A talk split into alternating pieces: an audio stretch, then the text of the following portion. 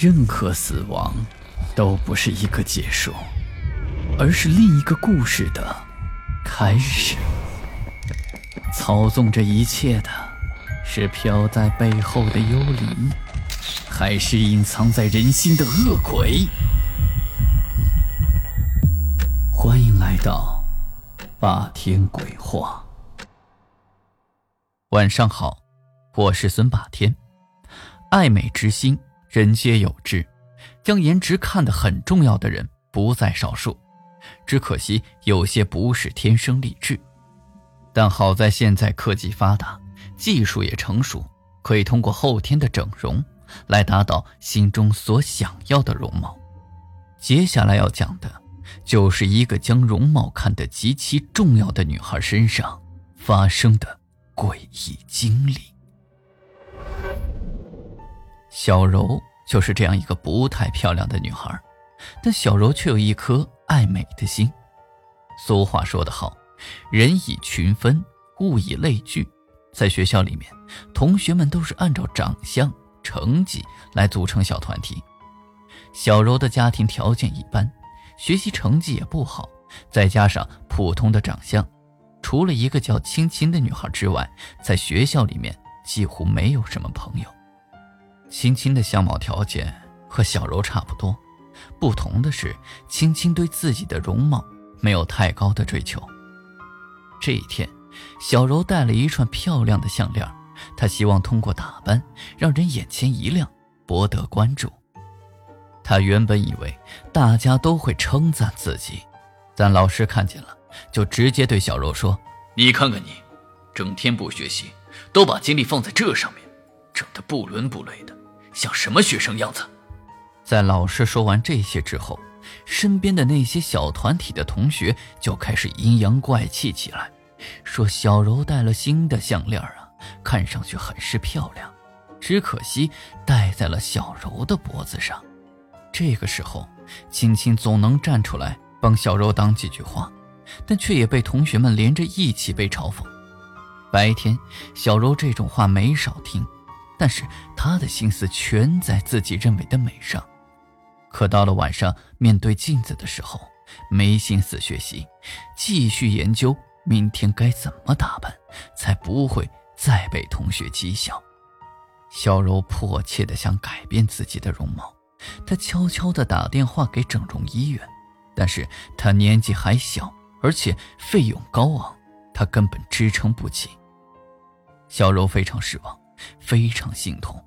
他幻想着自己有一天有很多的钱，去整容之后做网红，然后让那些曾经嘲笑他的人都围着他转。但这也都只是幻想。最近这几天，小柔发现，一向不怎么漂亮的青青却变得越来越漂亮，身边多了很多的追求者。可奇怪的是，青青变漂亮以后就不怎么理小柔了，而且还故意的疏远她。后来，甚至还和其他的同学一起嘲笑、讥讽小柔，这让小柔非常失望、难过。自己唯一最好的朋友现在居然变成这个样子，她想知道为什么，但是一直没有机会。可正当小柔鼓起勇气去质问青青时，青青。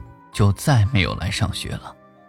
时间长了，小柔越发的孤独，她慢慢的放下极度渴望变美的心，化悲愤为力量，将心思全部转移到学习之上。这一天晚上，小柔下了晚自习回家，在路上却碰见了青青，青青就好像专门在等她一样。小柔刚想开口问她为什么要这样对她。青青悠悠的对小柔说：“你想知道我是怎么变漂亮的吗？我今天就来告诉你这个秘密，因为我还把你当做我最好的朋友。”听到变漂亮，小柔再次沦陷。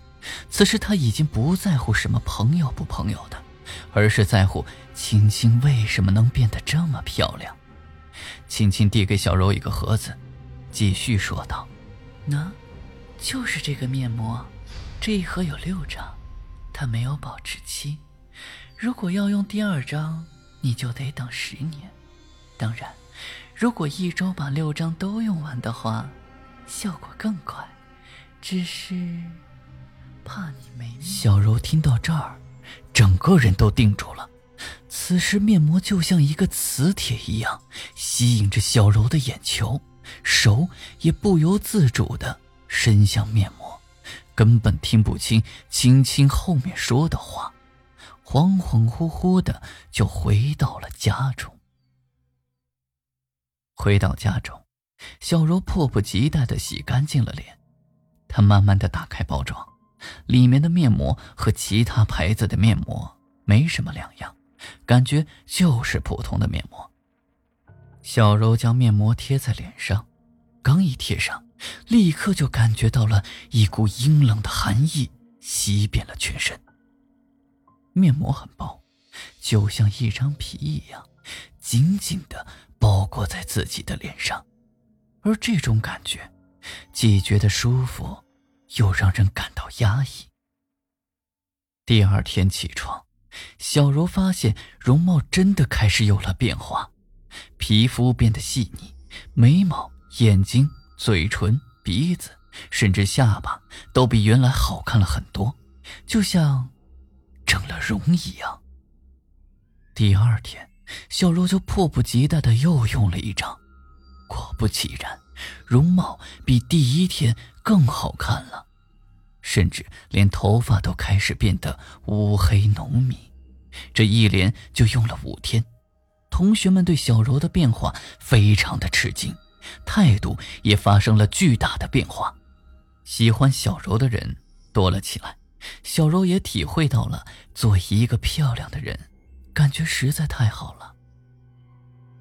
就在第六天用过之后，小柔发现自己耳垂的后面貌似有一个翘起来的皮，就像书页被折了角一样。她很奇怪，就来到洗手间，对着镜子查看。他捏住翘起的皮，慢慢的拽了一下。红色的肌肉组织、跳动的血管和白色的下颌骨就暴露了出来，没有疼痛，脸皮就开始自己慢慢的脱落，就像是刚用完的面膜一样。此时镜中的脸皮已经和自己的皮肉完全分开，他惊恐的大叫了一声，晕倒了过去。恍恍惚惚中，小柔像是做着一个梦，她梦见了青青。青青的脑袋似有似无，只有一个影子和嘤嘤的怪笑声。你为什么不听我说完呢？一张面膜换十年寿命，没想到你和我一样，一下子就用完了。我们一起去阴间继续做朋友吧。小柔吓得猛然惊醒。此时，镜中小柔的头肿胀的像一个气球一样。只听“砰”的一声，只剩下了一堆白骨和血水。好了，今天的故事就讲到这里。我是孙霸天，听完故事记得点亮右下角的小红心，也欢迎关注、订阅、打赏，给霸天更新的动力。午夜论奇案，民间言怪谈，这里是霸天鬼话，我们下期再见。